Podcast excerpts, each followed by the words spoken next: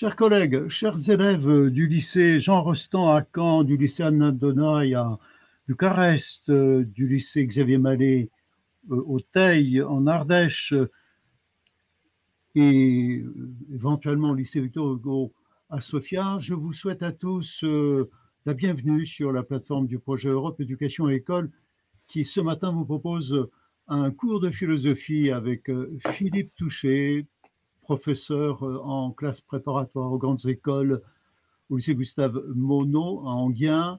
Il nous fera euh, un cours, si on veut, mais acceptera également de discuter avec vous sur la question de savoir si la politique peut se passer de violence. Est-ce possible? Est-ce impossible? Et à quelles conditions? Cher Philippe, je m'attends le plaisir de t'écouter. Et évidemment, j'associe à mes remerciements pour ta présence Antoine Châtelet, qui représente le lycée Jean-Pierre Vernant à Sèvres, et Jean-Luc Gaffard, qui assure totalement la euh, diffusion de ce programme. Et je voudrais présenter mes excuses, évidemment, à Alain Crouzet, qui au lycée franco-allemand à Hambourg est un fidèle, euh, parmi les fidèles de nos programmes. Merci, cher Alain. Au plaisir de t'écouter tout à l'heure. Merci beaucoup. Merci à tous de m'écouter et euh, de, bien vouloir me suivre dans cette question. Alors, euh, mon interrogation est, partie d'une formule que l'on trouve dans un des chapitres du discours sur la seconde décade de Tite-Live de Machiavel. Euh, Machiavel dit ceci, ce n'est pas la violence qui répare, mais la violence qui détruit qu'il faut condamner. Comme vous le savez, euh, Machiavel euh, est un philosophe un peu particulier, puisque c'est un philosophe qui a d'abord eu une activité politique et qui ensuite va penser philosophiquement son activité politique. Nous ne sommes pas dans la posture, par exemple, de Platon, euh, qui, lui, est un philosophe qui tente d'entrer en politique. Et, donc, euh, cette formule euh, qui introduit le principe de la violence, et en particulier, nous allons le voir à propos de Romulus, cette formule, évidemment, est une formule qui pourrait passer dans un premier temps pour une formule simplement destinée à justifier toutes les exactions possibles d'un homme politique qui a trempé peut-être dans quelques corruptions, qui a trempé dans quelques crimes. Or, euh, en réalité, cette, cette, formule, ce n'est pas la violence qui répare, mais la violence qui détruit qu'il faut condamner, et qui donc a l'air de donner euh, une légitimité en politique à une certaine violence. Cette formule, donc, elle est justifiée théoriquement, et on va commencer par là, et on va voir si cette justification théorique que Machiavel donne, eh bien, euh, elle tient la route ou pas. Alors, quelle est donc, cette justification? En fait, cette, euh, cette formule se trouve dans un passage extrêmement intéressant du discours sur la seconde décade de Tite-Live qui s'appelle Solitude du fondateur il, euh, Machiavel euh, affirme que euh, la violence ne peut être reprochée, la violence en politique, que si elle échoue dans son projet. Donc déjà, il faut distinguer la violence en tant que telle, et par là je vais entendre un acte de force qui développe des actions illégales, on va prendre un exemple très simple qui est, que l'on va garder d'ailleurs pratiquement pendant toute notre analyse, qui est le meurtre politique. Et précisément, donc le meurtre politique, on tue son ennemi politique, par exemple, ou on l'emprisonne, ou, euh, ou on l'exile. Bon. Le meurtre politique est manifestement une violence faite, bien évidemment, à la pluralité des opinions et à la pluralité des libertés dans une communauté politique. Donc en apparence, la violence politique de cette nature, ces actions illégales faites par l'homme de pouvoir pour détruire ses ennemis intérieurs, la violence en, quelque sorte devrait être tout à fait contraire à l'ordre politique qui est censé, lui, constituer une communauté. Bon. Et euh, la difficulté, c'est que euh, Machiavel replace cette question, cette question de la violence, dans le cadre notamment de, euh, du fondateur ou dit-il du réformateur. Donc il y a deux situations. Prenons la situation du fondateur. Il le dit d'ailleurs, on ne peut finalement jamais reprocher à un fondateur la violence qu'il a faite. Et là, il prend donc un mythe qui est le mythe de Romulus et Rémus, qui sont euh, censés être les, futurs dirigeants de Rome. Et comme vous le savez, euh, la fondation se, se fonde elle-même sur la base d'un fratricide. Romulus tue Rémus. Et pourquoi tue-t-il Rémus? Parce que pour établir l'unité de l'État, l'unité de, la République ou, l'unité du royaume, il ne faut qu'un seul pouvoir. Et donc, comme les deux jumeaux ont une égale légitimité à revendiquer le pouvoir, le pouvoir ne peut nullement être partagé. Le pouvoir doit être monopolisé pour être capable de produire ensuite une unité dans la cité et une unité de la cité. Donc le, problème de la violence politique du fondateur, de la solitude du fondateur, c'est que la solitude du fondateur, c'est-à-dire le fait en quelque sorte que il ne faille qu'un seul fondateur, que le fondateur doit supprimer tous ses ennemis politiques, ne peut pas lui être reproché. En tuant Rémus, d'une certaine manière, Romulus crée Rome, crée Rome en tant qu'État, en tant qu'unité. Et euh, l'analyse que fait ensuite euh, Machiavel, euh, c'est que pour pouvoir instaurer un État qui soit ensuite un État de droit, il faut d'abord le pouvoir. Et pour avoir ce pouvoir, pour ensuite instaurer un État de droit, il faut d'abord que ce pouvoir se monopolise. Alors, euh, donc, la thèse de Machiavel, c'est, voilà, on ne peut pas reprocher à Romulus la violence initiale, le meurtre fratricide initial, peut-être que tout, tout État mythologiquement naît d'un meurtre fratricide, on ne peut pas lui reprocher cette solitude en quelque sorte violente du fondateur, parce qu'il a réussi, parce qu'il a produit un État, et parce qu'ensuite, cette violence, eh bien, elle se légalise. En d'autres termes, cette violence est le moyen par lequel euh, l'État connaît la dernière de toutes les violences. C'est-à-dire qu'à partir du moment où Romulus a instauré la royauté de Rome, il livre le pouvoir que, cette violence initiale lui confère au Sénat. Le Sénat qui, lui, va désormais gouverner par la loi, et la loi, elle, interdit absolument toute violence. Donc vous voyez la contradiction initiale. Il faut une violence fondatrice qui soit en même temps la dernière de toutes les violences. Et cette violence, eh bien, elle doit mettre fin universellement à la violence. C'est-à-dire que le droit est, en quelque sorte, l'effet euh, dialectique, si vous voulez, de la violence fondatrice. Même argumentaire de Machiavel pour ce qu'il appelle la solitude du réformateur. Ce qu'il entend par là, c'est que quand une cité est établie, lorsqu'un État se construit, il y a toujours une tendance, selon Machiavel, à ce que les individualités les intérêts individuels finissent au fond par défaire l'unité du corps politique.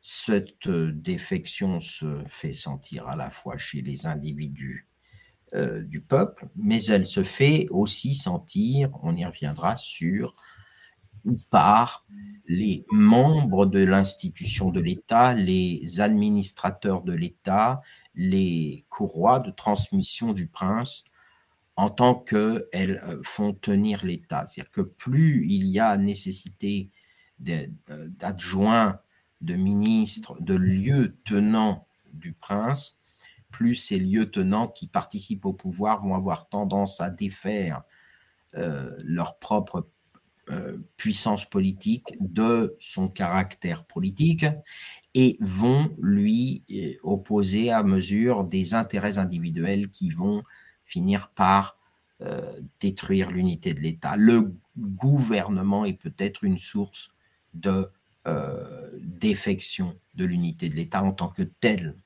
Hein. Vous savez que ce sera la grande idée de Rousseau euh, dans le contrat social.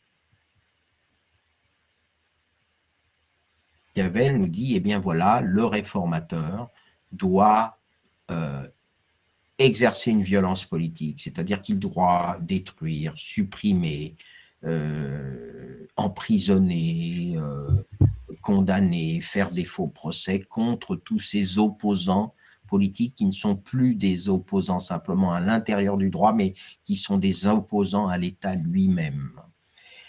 La violence, dit Machiavel, ne tombera ici que sur des particuliers. Il s'agit en fait de justifier la violence en politique par le fait que pour Machiavel, d'une certaine manière, s'il doit y avoir violence, c'est parce que la loi elle seule, soit n'existe pas, donc ça c'est le cas du fondateur, soit n'existe plus, c'est le cas du réformateur.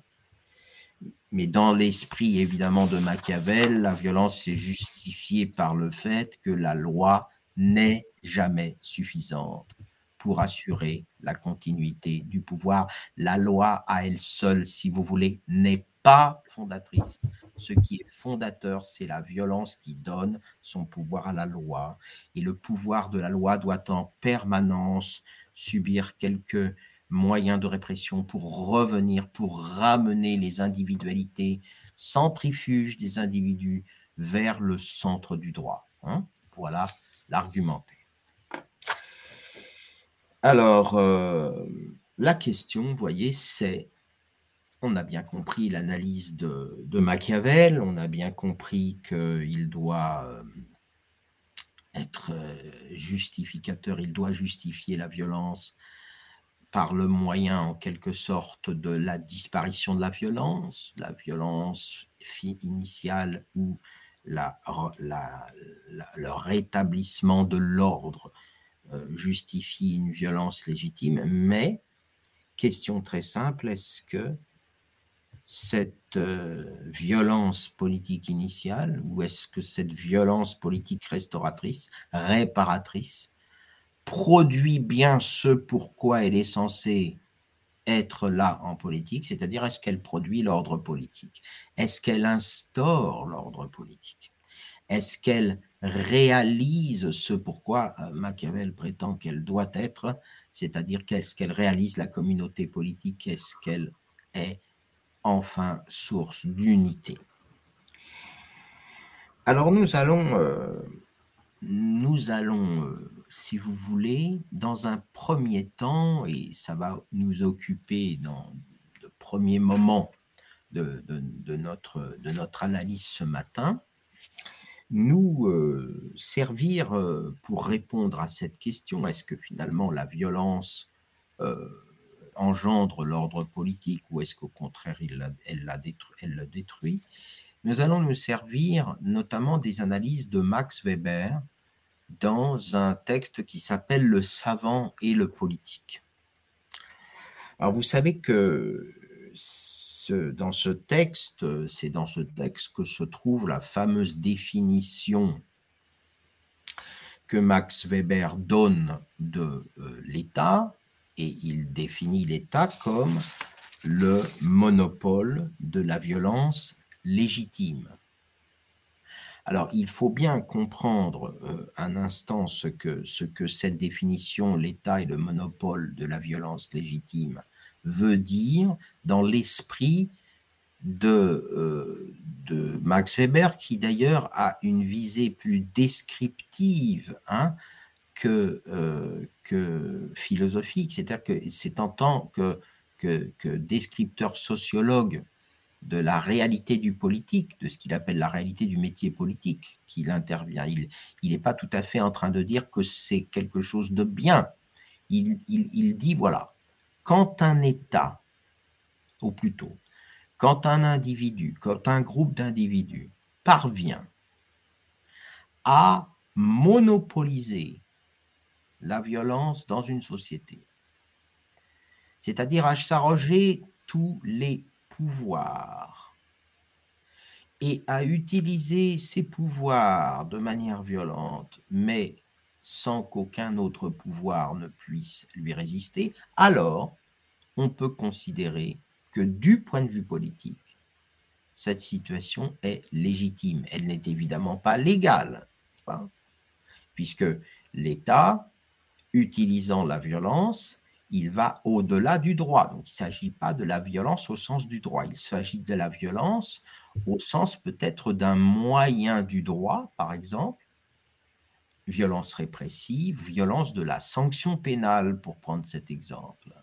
La sanction, la prison, la décapitation, la pendaison, le châtiment sont une violence et cette violence est légitime parce qu'elle introduit le principe du pouvoir monopolisé. Et nous dirons pas que donc il revient à l'État la légitimité du pouvoir, nous dirons que celui qui a le pouvoir, c'est celui qui est parvenu à monopoliser la violence. Donc, un État qui ne parviendrait plus à monopoliser la violence deviendrait illégitime. Donc, oui, dans l'esprit de, Max Weber, on n'est pas ici dans une théorie du devoir-être. On n'est pas ici en train de dire, voilà, l'État doit monopoliser la violence.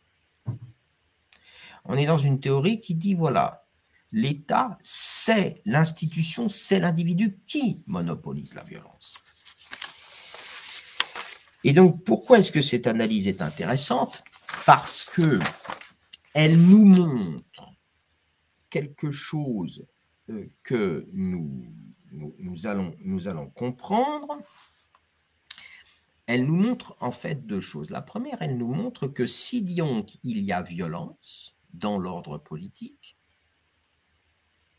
c'est qu'il n'y a pas pouvoir.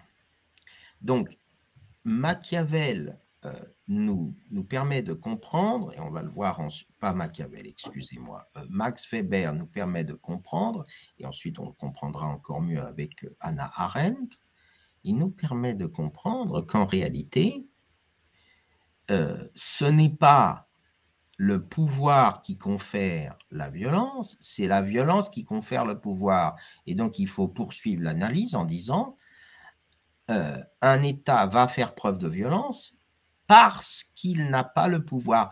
Que serait le pouvoir? Que serait un pouvoir politique, authentiquement politique, qui pourrait à la limite se passer de violence? Alors, là, je vais me servir pour euh, distinguer cette notion pouvoir et, euh, et, violence de la critique que Hannah Arendt fait de Max Weber dans un ouvrage qui s'appelle Du mensonge à la violence. Du mensonge à la violence. Et Anna Arendt, dans cet ouvrage du mensonge à la violence, nous explique qu'au fond, on n'a pas compris la réalité politique jusqu'alors, on s'est beaucoup trompé, et à son avis finalement Max Weber aussi, sur la réalité politique jusqu'alors, parce qu'on a confondu en permanence pouvoir et violence, pouvoir politique et violence, et qu'on a associé donc le pouvoir politique à une domination. Or, ce que nous dit Anna Arendt quand elle reprend cette critique, elle nous dit que il y a un mode d'existence de la violence qui est non seulement différent, mais d'une certaine manière contraire au pouvoir politique. Dans le pouvoir politique, pour qu'un pouvoir soit politique, il faut qu'il domine en vertu du plus grand nombre. Donc, en quelque sorte, c'est déjà d'une certaine façon ce que Hobbes nous explique dans le Léviathan, c'est-à-dire pour que le pouvoir constitue un pouvoir politique, il faut qu'il domine au nom du plus grand nombre et d'une certaine part le plus grand nombre. Et qu'il domine quoi? Qu'il domine l'individu, en tant que l'individu, naturellement, a tendance à une certaine euh, insociabilité, à une certaine résistance à la communauté politique. Donc on va résumer, mais la, formule est de, Hannah Arendt. On va dire que le pouvoir politique a pour formule le tous contre un. Alors c'est pas tout à fait le tous complet, mais enfin bon, c'est le tous contre un. La violence, dit Hannah Arendt, fonctionne absolument à l'inverse. D'abord, la violence est l'effet d'un certain nombre d'individus, mais surtout, elle est l'effet, dit-il, d'un individu instrumenté.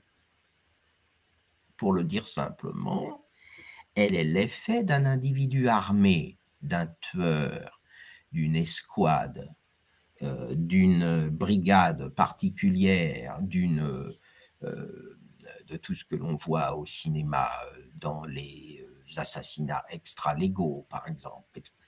Et pourquoi, pourquoi est-ce que Hannah Arendt dit que c'est, pour comprendre la violence, c'est très déterminant de comprendre son instrumentation.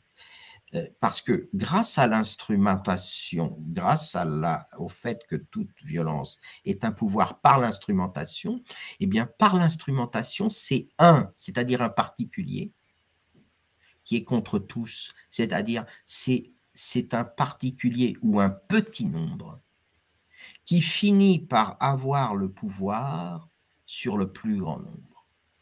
Il n'y a nullement besoin, grâce à l'instrument, d'avoir une reconnaissance de tous.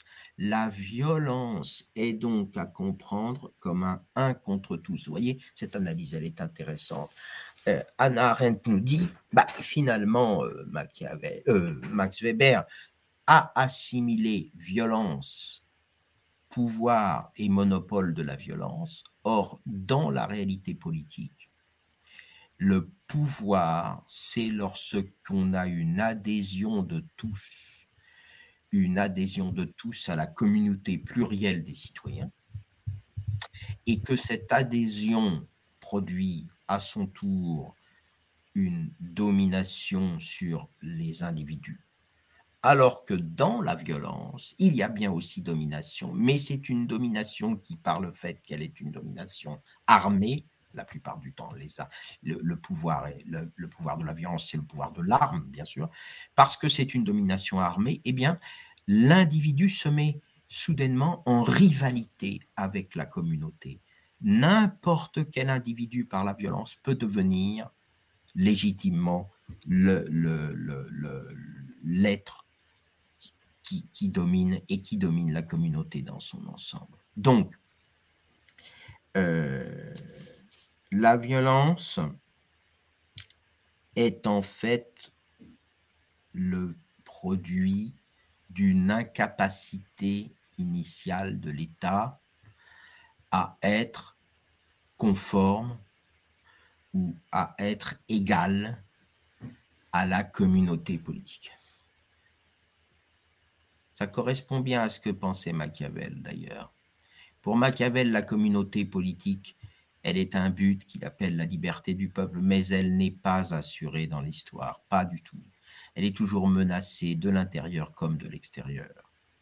La communauté politique n'est absolument pas euh, comme le pensait Aristote, un principe naturel. Non, la communauté politique, elle peut être un but, mais elle est toujours à constituer, elle est toujours à reconstituer, et donc la violence est nécessaire. Donc voilà, la violence est la preuve que l'État n'a pas le pouvoir au sens politique.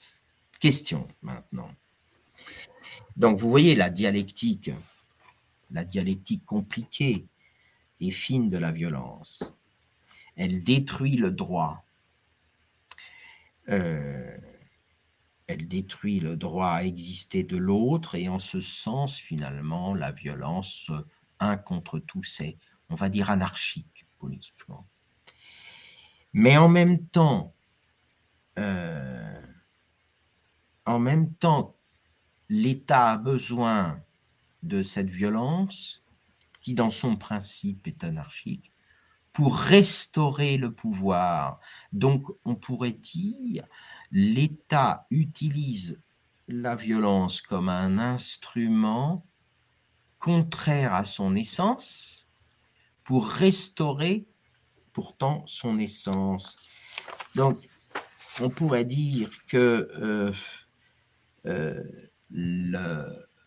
la violence, la violence dans l'ordre politique est la preuve, on va le dire ainsi, que euh, l'anarchisme fondamental de la société n'a pas disparu, que la société et la communauté n'est pas devenue politique. Bon.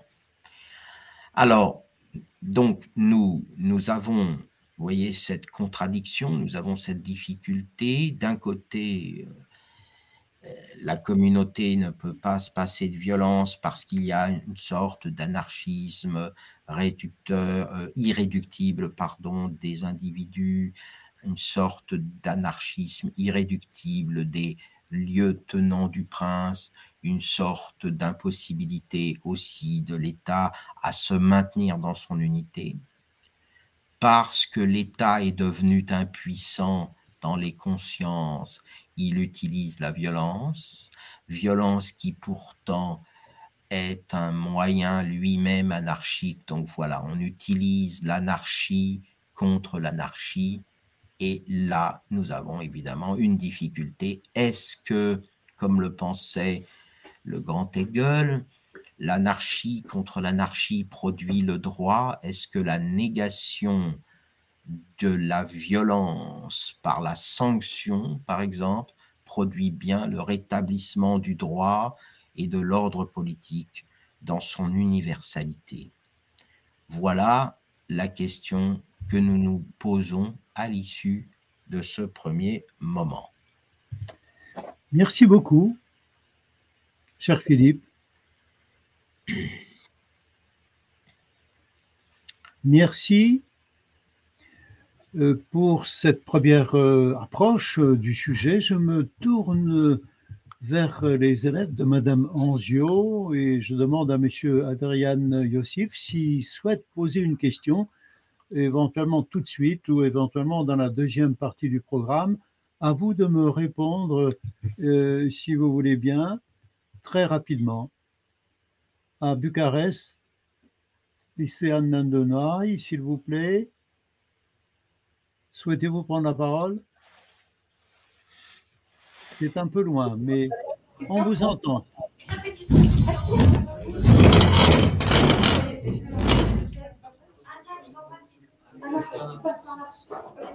Merci. Bienvenue aux élèves à Bucarest. On vous écoute. Allez-y, vous installez, vous parlez à la caméra. Et sans masque. Ah, c'est masque. Ah, moi? Euh, Oui, j'avais une question. Euh, ma question, c'était euh, pourquoi est-ce que l'État est vu comme synonyme, enfin, je veux dire, pourquoi est-ce que la domination de l'État et l'État en tant qu'institution est vue en tant que synonyme par rapport à l'ordre, je ne sais pas comment dire, d'une institution politique? C'est ça ma question si vous en avez une deuxième. Euh, oui, au début euh, de votre intervention, vous avez dit que la violence ne peut être reprochée que si elle échoue.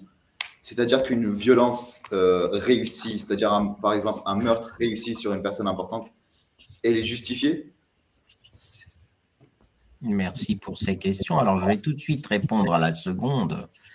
C'est vrai que nous avons peu de temps pour mieux développer, il faudrait des heures, mais ce que Machiavel veut dire quand il dit que la violence ne peut pas être reprochée à, au fondateur qui réussit, c'est pas qu'il réussit à tuer.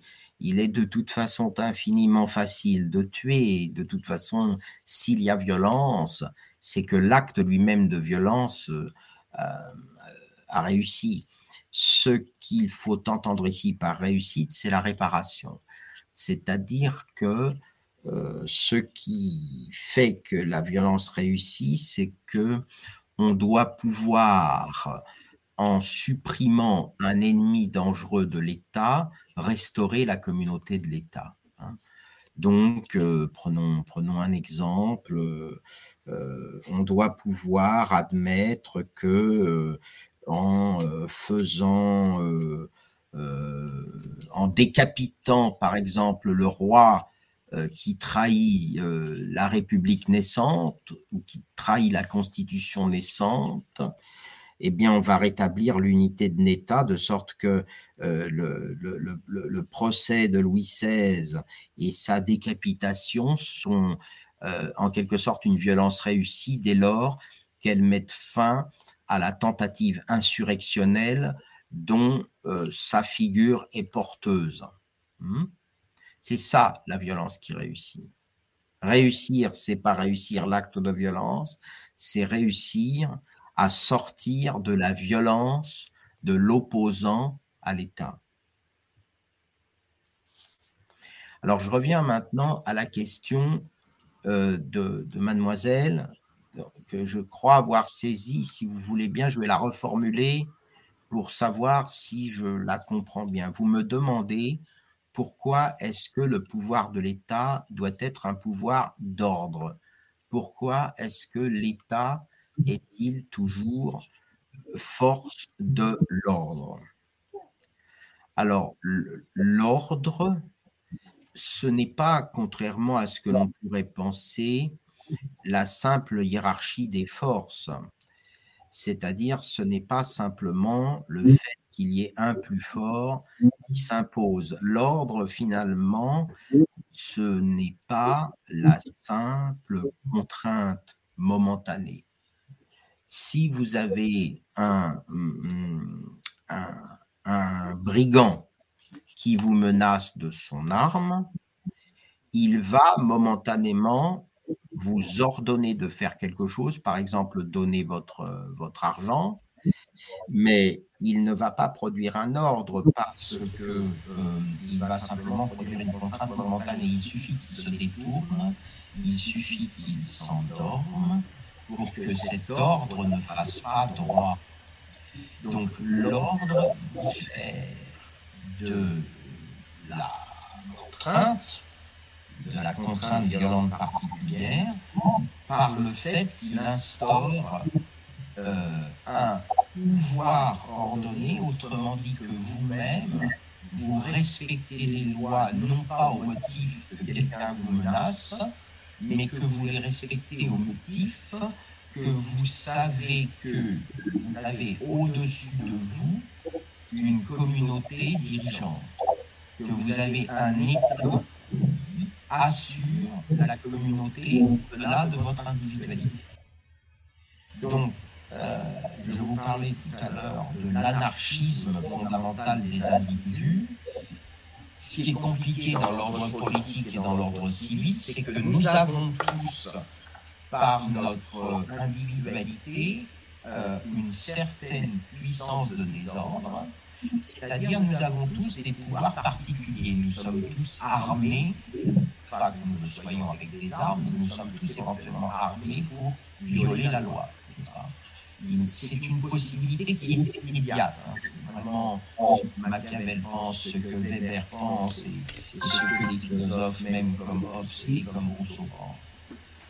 Nous sommes tous armés pour euh, la loi. Donc, être un ordre pour un État, c'est faire en sorte que la loi demeure plus forte que tous les pouvoirs particuliers et qu'elle le soit précisément sans contrainte, mais sur la base de l'obligation. Mais pour cela, pour que cette loi demeure source d'un ordre qui est un ordre du droit et qu'elle se fasse sur le mode de l'obligation, eh bien, il est évident que, par exemple, il faut contrevenir à ceux qui ont violé la loi. si vous-même vous violez la loi, il faut que l'État réagisse. Et toute la difficulté là, c'est que l'État ne peut réagir contre votre violation. Bien, cher par Philippe, une violence de réponse. Et c'est ça les difficultés de notre sujet. hum, cher Philippe, pour des raisons un petit peu imprévisibles ou imprévues, je suis obligé de couper, mais nous poursuivrons les questions au début de la deuxième partie. Je remercie les élèves du lycée Anna Donaï pour leurs questions. Ne croyez surtout pas que c'est la fin du programme. Nous sommes obligés de nous déconnecter, de reconnecter tous pour que la deuxième partie se passe dans de bonnes conditions.